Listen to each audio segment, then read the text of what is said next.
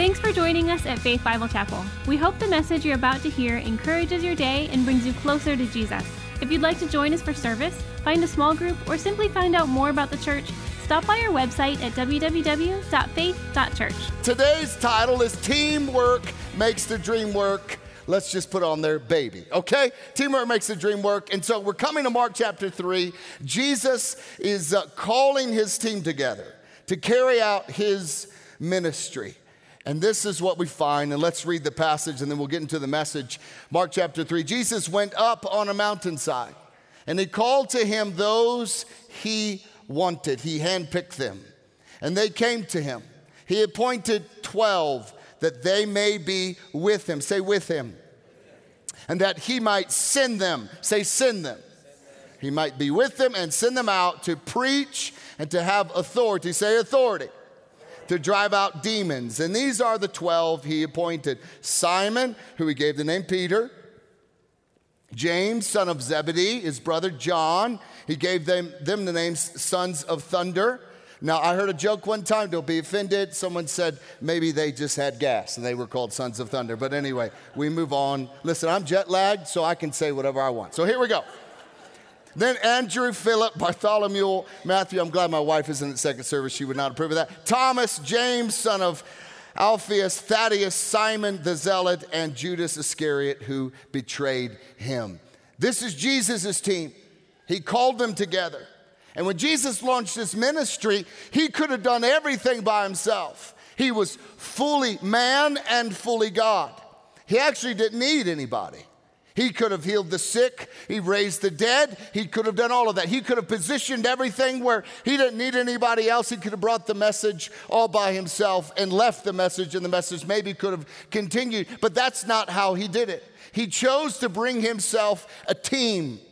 And whether you realize it or not, when you become a follower of Jesus Christ, you become a team. You become a group of, of, believers that, that God has called you to be together. But so instead of Jesus being a, a lone ranger, he brought this group of men together that he empowered, he trained them, he taught them, he believed in them, he called things out of them they, did, they didn't even see themselves. And we know these 12 disciples as the 12 apostles. And I just want to take just a, a moment here and address something, just so you know a disciple simply means a follower. So when you say you're a disciple of Jesus, it means you're a follower of Jesus. He's the one. When he says jump, you say how high. When he says when he says go, you go. When he says stop, you stop because you're a follower of Jesus. Also, these are the 12 apostles. And this is apostles with a capital A. Say capital A. These 12 apostles are the ones that he chose to establish his church. Many of them wrote much of the New Testament, and they were the ones he picked. But we do still have people who operate in the apostolic gifting today who operate in that gifting. But in all reality, every person on the face of the planet that is a follower of Jesus is called to be an apostle. I don't know if you're aware of that or not. Because apostle, the, the word apostle means this one who is sent out. And when you become a follower of Jesus, you are then sent out. You have a purpose, you have a call, you have a message, you have something burning in your bones that you just can't wait to, to tell somebody else. That's what it should be. And so the reality is this these apostles, these 12 apostles, the God has honored them. They were chosen by Jesus. Out of Revelations 21, it says that on the foundations of the new Jerusalem after Jesus returns, their name will be on the 12 foundations of new, the new Jerusalem. So there aren't going to be any other names on there except for these 12 there's some confusion in the body of Christ that, that people, they, they will actually say this, that they are at the same level of apostleship as these 12. And I'm telling you right now, that is, for the best word I can tell you today, that's baloney. Just so you're aware of that. You can have apostolic life like giftings where maybe you're a pastor, a leader, you plant churches, you, you raise up other leadership, but no other person is going to be on those 12 foundations of the New Jerusalem, except for these 12. And so these are the ones that Jesus called to himself. These are the apostles with the capital A. These are the ones that, that God has entrusted his message and his work of his ministry to these 12. God believes in teamwork. He believes in a group of people. This is something you need to know. God never does anything alone. He always incorporates others to accomplish his work. Even in the beginning, when God created the heavens and the earth, the Father, Son, and the Holy Spirit, He said, Let us, meaning teamwork, let us make man in our image. Still today, God never does anything alone. He's still calling people to be on His team, He's still calling people to be a disciple. And God is still calling you to be a follower and a disciple of Jesus Christ today. And Mark 6, Jesus sends out the 12. He gives them specific instructions of what they're to do. But before we get into that, and I'll, I'll, get into that in Mark chapter 6, I want to talk to you today about what are the marks of a disciple. So if you're a disciple of Jesus, what marks should be on your life? And as we look at the disciples that Jesus taught and he, and he spoke into and he, and he raised up and he, and, he, and he called to live a life that not very many people were, were living. There are some foundational attributes or marks that made them disciples. And these are the same today. So I just want to give you three fundamental marks of a, of a disciple. And I want you to examine your life through the Word of God. And we can answer the question is that mark on your life? The first mark of a disciple is this mark number one is that you hang out with Jesus, you have a relationship with Jesus. The Bible says that Jesus called his disciples that they might be with him. There's an intimacy, there's a relationship, there's something happening in, in their hearts. Jesus wanted to hang out with these guys so he could pour his life into them, so that he could speak to them, so that he could call them to a higher place. The primary responsibility of a disciple is, please hear me today, is not for you to go out and work for Jesus. That's not the primary goal of a disciple. The primary goal of a follower of Jesus is to get alone with Him, to get to know Him, to spend time with Him, to know His heart, to pray to Him, to listen for His voice, to grow in intimacy with Him, to know what His voice sounds like, to obey His voice. This is the primary goal of a disciple, just like it says Jesus called them that they might be with Him. God created you and called you and saved you for one reason, and that is that you would know Him. You would know His heart, that you would know that there were no orphans in the body of Christ. There are no orphans in God's family, that you have a loving Heavenly Father, you have an advocate, you have one who loves you, you have one who adores you, you have one whose, whose main design for your life is that you would know Him, the creator of the universe. Isn't that amazing? That's the whole purpose. That's the mark of a disciple is that there is this there is this hunger, there is this desire to be with Jesus.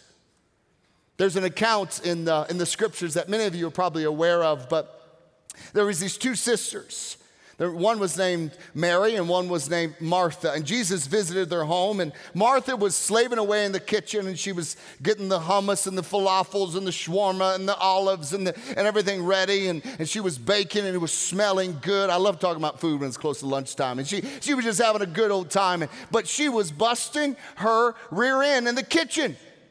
And, and her sister wasn't helping her. And so she goes out and, and she looks over, and there's Mary sitting at the feet of Jesus. Jesus is talking, Mary's hanging out with Jesus. Martha's like, Man, I'm here, I'm slaving for you. I'm trying to get everyone fed. So she goes over to Jesus. She's like, Jesus, listen, I got a problem. I'm working in the kitchen, and Mary's not helping at all. I'm frustrated. And this is how Jesus responded to her. This is what he said out of Luke 10. He said that Martha, Martha. I love how he calls her name twice. Huh? Martha, Martha. You are worried and upset about many things, but few things are needed, or indeed only one is needed. Mary, and I can imagine he pointed to her. Mary has chosen what is better, and it will not be taken away from her. The main purpose for you as a disciple is to know God's heart, for you to be near Him. Not for you to labor and work, no, for you to know Him, for you to have a relationship with Him. When He moves, you know He's moving. When He speaks, you hear His voice. When you read His word, it, it comes alive in you and you apply it in your life. That is number one. And so, though this is number one, what happens is once you get to know His heart, once you get to know why you were created, once you, once you understand that, that He's always drawing you closer and closer, you then are a follower of Jesus. And then that means you take on His mission, His purpose, His goal. Which brings us to mark number two of your life as a disciple is this. Number two is that you speak about Jesus. Once you know him, you begin to speak about him. This is what the disciples, this is the, the, the progression in their lives. The heart of God is to assemble a team and that knows him, that understands his heart but also to help grow his kingdom. And you cannot grow the kingdom of God just by studying the Bible and praying. Yes, you can have an impact through intercession, but that isn't all what it's about. And if you truly know his heart, you're truly going to reflect his heart by speaking about him to others. The Bible says, after what we just read, that Jesus sent them out to preach, to speak, for, for the message of Jesus to be a part of, of their lives. And the job of preaching isn't just for me, it's for every person who's a follower of Jesus. It's the job of every disciple that the message of your mouth is a message of hope. And some people say, you know, listen, I don't have to say anything. I just live a Christian life. Yes, but no. The call of Jesus is that the words of your mouth that it, it blows my mind sometimes when I think about how God gave the hope of the world and He limited to, to, to words, and that as we proclaim the message, he uses that message to land in the hearts of men and women that they can accept it or reject it. But it starts with words that are formed through vocal cords and air and, and our tongue between our mouth, that they come out as words, that they're communicated to our minds. And the words of the gospel then pierce the heart. And man has the chance to know the God of the universe through the simplicity of words. It just blows my mind. But that's how he created it. And so here Jesus says, I've called you to go out and preach. I've called you to go out and speak. And there is this thought, you know, I, I no, I just, we don't have to say anything. We just need to live a Christian life. I, you know, and I think a lot of that is motivated by this quote. Have you ever heard of the quote from St. Francis Assisi, who said, Preach the gospel at all times and use words if necessary? Have you heard that? A lot of us have. That sounds really nice, but here's the truth, and you can look this up. He never actually said that. He never said that. Someone took what, what something he said, took it out of context, and used it to push this agenda that you actually don't need to preach the gospel, you just need to live good Christian lives. Yes, you need to, we need to live our lives, but we live lives that are good out of our relationship with him, not out of purpose and works. But there's also a part of this that we need to speak of him if we're to be disciples. If, if you think about that, if you preach the gospel constantly without using words, it's like saying, go and feed the poor and needy without using food. It doesn't make any sense. And it's the same way that God has reduced the gospel down to words. And actually, St. Francis Assisi said this It is no use walking anywhere to preach unless our walking is our preaching, meaning our lives need to line up with what we're saying. That's what he was saying. And we're called to walk the walk as, as as a mark of a disciple. We're called to talk the talk as a mark of a disciple. But there's only one meaning of the word preach, and my friends, it's to proclaim the good news of Jesus Christ. That's the meaning. You got to preach it. You can't do that silently. If you're a believer, you have something to share. And all of us think, well, no, I don't, or you know what, my life isn't perfect, so I can't say anything. And you know, I, I'm, I don't think I do have something to say. Listen, yes, you do. You have an incredible message of this. I once was lost, but now I'm found. I once was destined for hell, but Jesus came in my life and he, and he gave me hope and He gave me life and He forgave me and He set me free. And I just wanted to share that message with you. If you have any questions about Jesus, just talk to me. I'd love to talk to you about it. That's all. That's all we say. But it's still something we need to say. You can fill in other details, you can tell other things, but the reality is the mark of a disciple is that you speak about Jesus. Yes, you use wisdom. Yes, you use tact. Yes, you use right timing, all of those things, but we still speak about Jesus. The third mark of a disciple as we look at the lives of the other disciples and the apostles is number three, you have the authority of Jesus. And this is maybe something you are unaware that you have, but you need to know this. If you are a follower of Jesus, if you are hanging with Jesus, knowing Him, if you are speaking about Him, this is something you need to know today. You have the same authority as Him today. I know you think, well, no, no, Jason, I'm just, I'm just the man. I'm just, you're right, you are. But you need to know this inside of you dwells the same spirit that raised Christ from the dead. You have authority. Jesus gave authority to his disciples in this passage to drive out demons. In other words, to take authority over demonic powers. And so we're going to talk about this later as we get into the book of Mark. But you need to understand that you have authority over the enemy when you speak the name of Jesus. There is no demon in the darkness of hell that can stand when you speak the name of Jesus. You need to understand that. You, you can, in the name of Jesus, you can come against any strategy of the enemy against your family. You can cast down every thought that's contrary to the Word of God. You can take authority over the demonic powers, over your home, over your family, whatever it may be. You speak the name of Jesus, and in Jesus' name, I command every demonic power to be released in Jesus' name. You can do that. That's for you to do.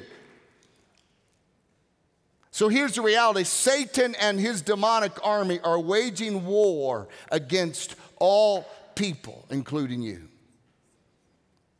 And here's what you need to know one, you don't have any advantage in your name. I have zero advantage over demonic powers in the name of Jason King or in the name of Faith Bible Chapel. But we have authority over the enemy in the name of Jesus. 1 John 4 4 says this The one who is in you is greater than the one who is in the world. And He's speaking about Satan. That's what you need to know. This is a mark of a disciple. And maybe this is an area of your life you, you want to grow in, and you can. But just begin to understand that Jesus has given you the authority to have, you have authority over demonic powers and demonic presence. In Luke chapter 10, Jesus sends out 72 disciples. And they go out and they're rebuking demons and they're, and they're like, wow, this is, it was, it's, it's like these kids that, that, that like got something, uh, got a gift from Christmas and they're like, check this out. And they come out, they're like, Jesus, we can tell demons to leave and they leave. And Jesus is like, I know, it's pretty amazing, but priorities, priorities. Everybody say priorities. Jesus sets the priorities. However, do not rejoice that the spirits submit to you, but rejoice that your names are written in heaven. That's the priority. And that's because the, your authority is based out of your relationship with Jesus. And that's what Jesus is talking about. It's very important that for me in my own life, um, I, I don't allow anything demonic to entertain me a movie, a book, none of that. Why? Because I, I want to give zero, zero um, attention to or any type of anything that would elevate the works of darkness, I won't have it in my life or in my home ever. And some people think, "Oh, Jason, that's silly." No, it's okay. You can you can you can read books about witches and you can do that. Here, here's the deal. I've stood and I've prayed with someone, my wife and I in the Philippines. And this is a precious Filipino young girl who we were praying for, who did not speak English, and she began speaking to us in English in a male's voice. And so at that moment, we took authority over the demonic power. We commanded it to leave her body, and it did instantly. Praise God. But here's the deal demonic realms are real. We, I've walked on the streets of Ghana. We were on our way, and a witch stood on her porch and cursed us. There was three, three of us pastors. She was, she was cursing. She was hurling curses over us. So for me in my life, I'm not having anything demonic. I'm not being entertained by it. I'm not allowing it into my life because God's given me the authority over it. Therefore, I'm not having it. And so it's important you understand you have the authority to come against demonic powers. You were never a victim. You were, actually, you were actually victorious if you were a follower of Jesus and you hang out with him. Amen? So here's the reality Jesus is still putting people on his team. So I just want to give three areas that he's still putting people on his team today. And I want us just to understand that this is a very fundamental message, but it's very important we understand that Jesus is still putting people on his team. Number one, he's putting people on his local church team. In other words, he's building the church, he's building the local church. Now, there's a difference in the Bible when it speaks of church. There is church, the big C, which means every person on the planet that, is, that has put their, their trust in Jesus Christ, they are a part of the church global church. But then there's another word in Scripture, little c, that speaks of the local church. And so this is the word ecclesia, which, which, means, uh, which means people who are called out. They, we're to be a part of a church of people who are called out of the world. We're called to be a part of a church. And so this whole idea is this that the big C, the big church, is what Paul refers to out of Ephesians chapter 5. You have big, big C church and, and, and little C church. Ephesians chapter 5 says, Husbands, love your wives just as Christ loved the church. That should be capitalized, actually because this is speaking of the global church. Jesus laid down his life for the church, for the whole church, for every person on the planet.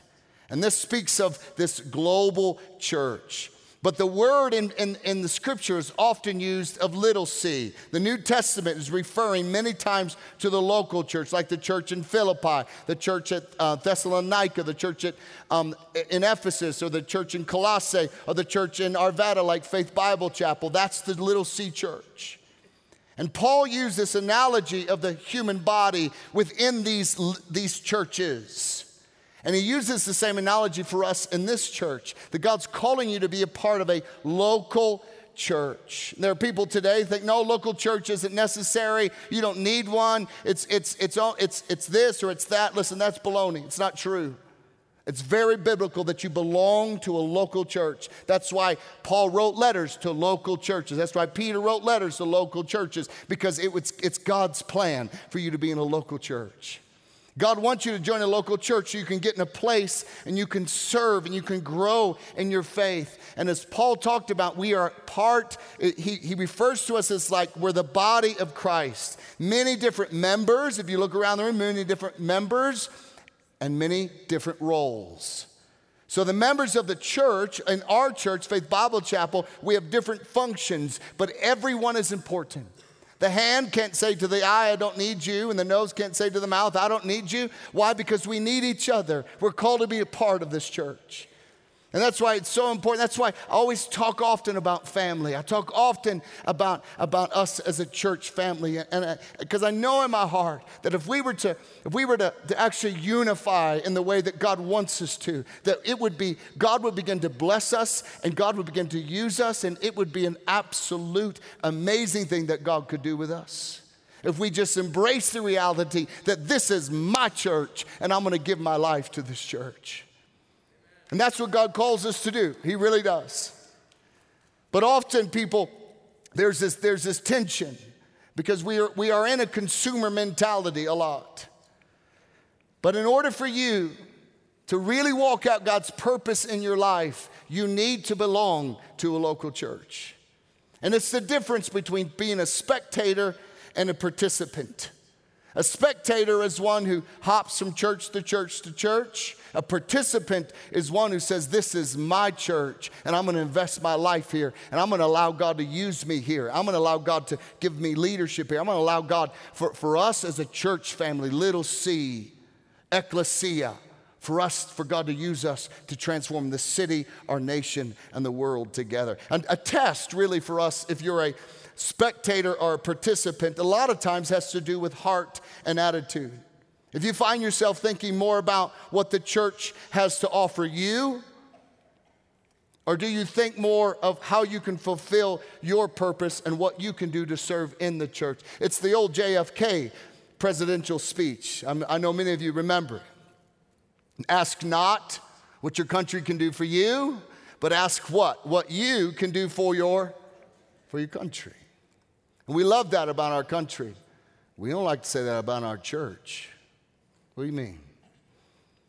That's the difference between a spectator and a participant. God has a mission and a vision for your life. And I believe with all of my heart, for me, the only way that I'll fulfill that is in the confines of the local church God's called me to be a part of. And I believe it's the same for you. And so, my encouragement to you is begin to step into being a participant. The reality is this that the people who are, who are spectators in the local church, most of the time, they're the complainers and they're cranky. Amen? But those who are participants are humble, There's a, they have a servant's attitude, they don't, they, they don't see what's wrong. They see where they can get involved and be a part of the ministry and let's reach the lost together and let's, let's touch our community. And, and, and they're always discipling someone else or reaching out to someone else. They're fun to be around and there's, they're, they're entrusted with more and more influence because they're participants, not just spectators. And God has called all of us to be participants in the local body because the scripture says that if we together lift Him up in our midst through unity, unity that we will tell the world he is actually who he says he is. And that's the purpose of the local church. Another team that God is still calling people to be a part of is number two, to a small group team. I believe this with all my heart that God's called every person to be a part of a small group. And I want to encourage you. This isn't for, from guilt or to guilt you into something. This is just to encourage you, to maybe get you to think differently about church, about small groups. And it's great for us to come together and we worship together and we, we sense God's presence together. We hear the word preached together.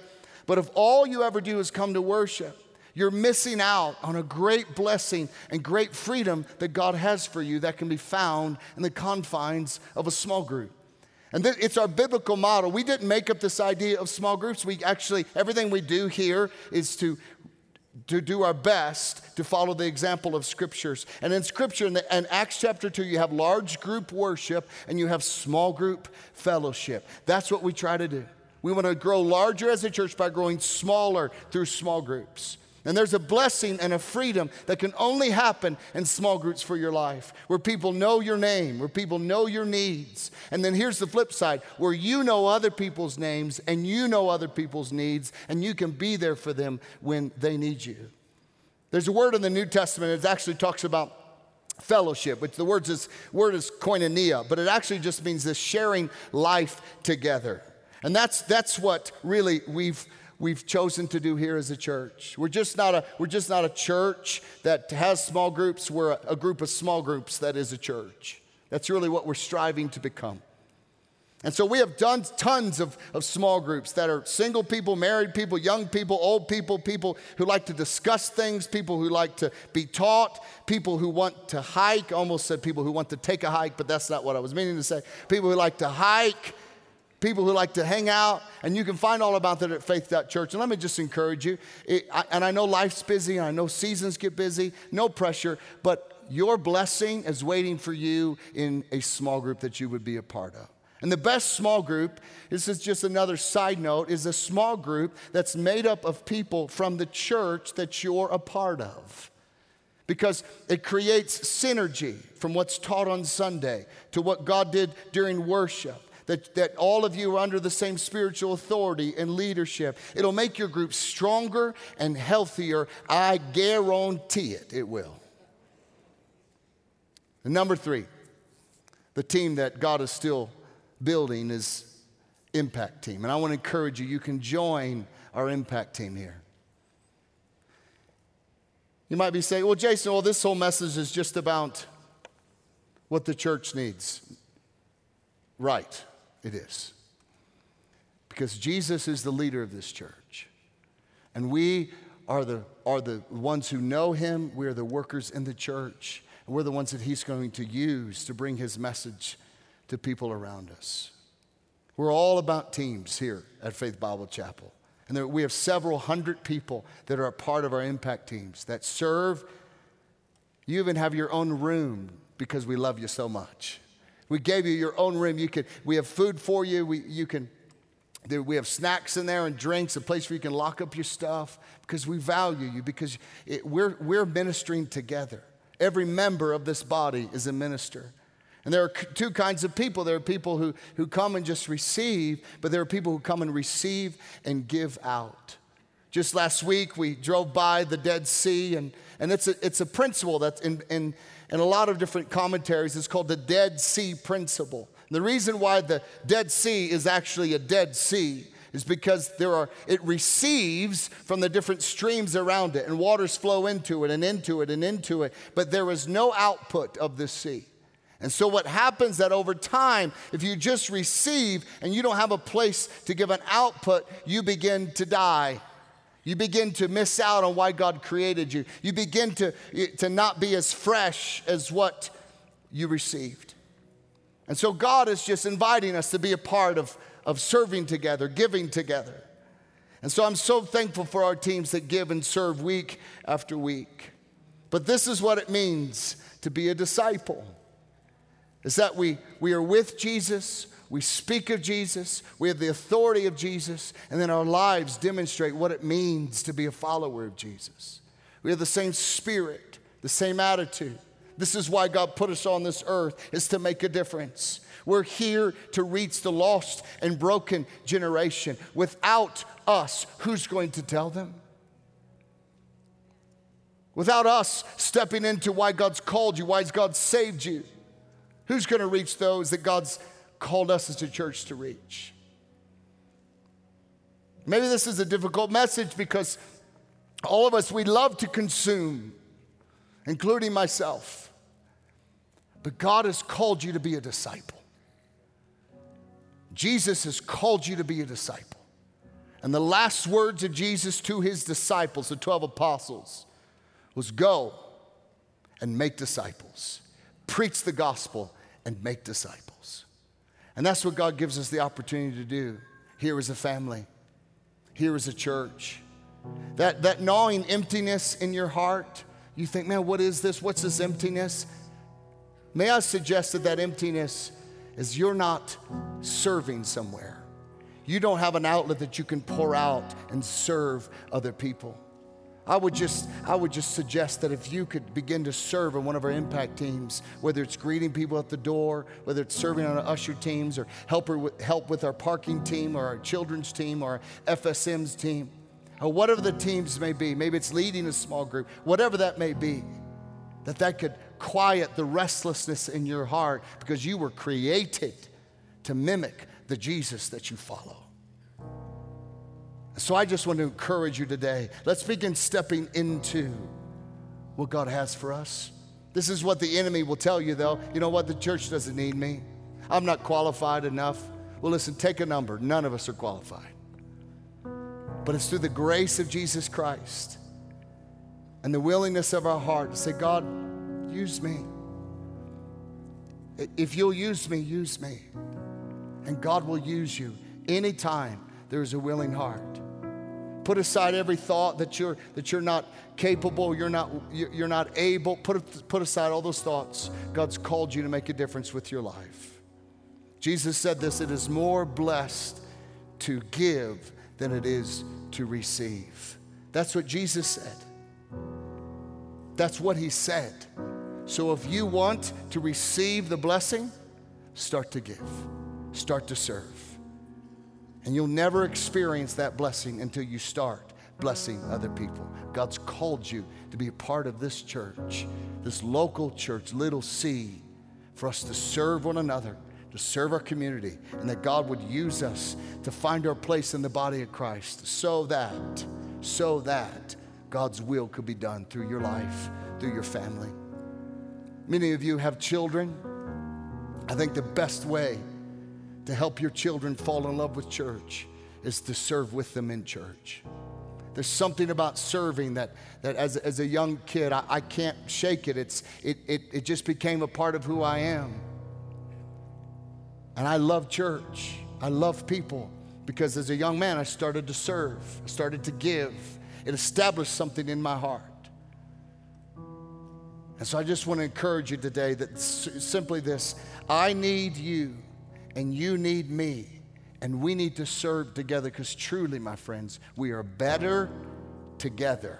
We are better in unity. We are better with one heart, one mind.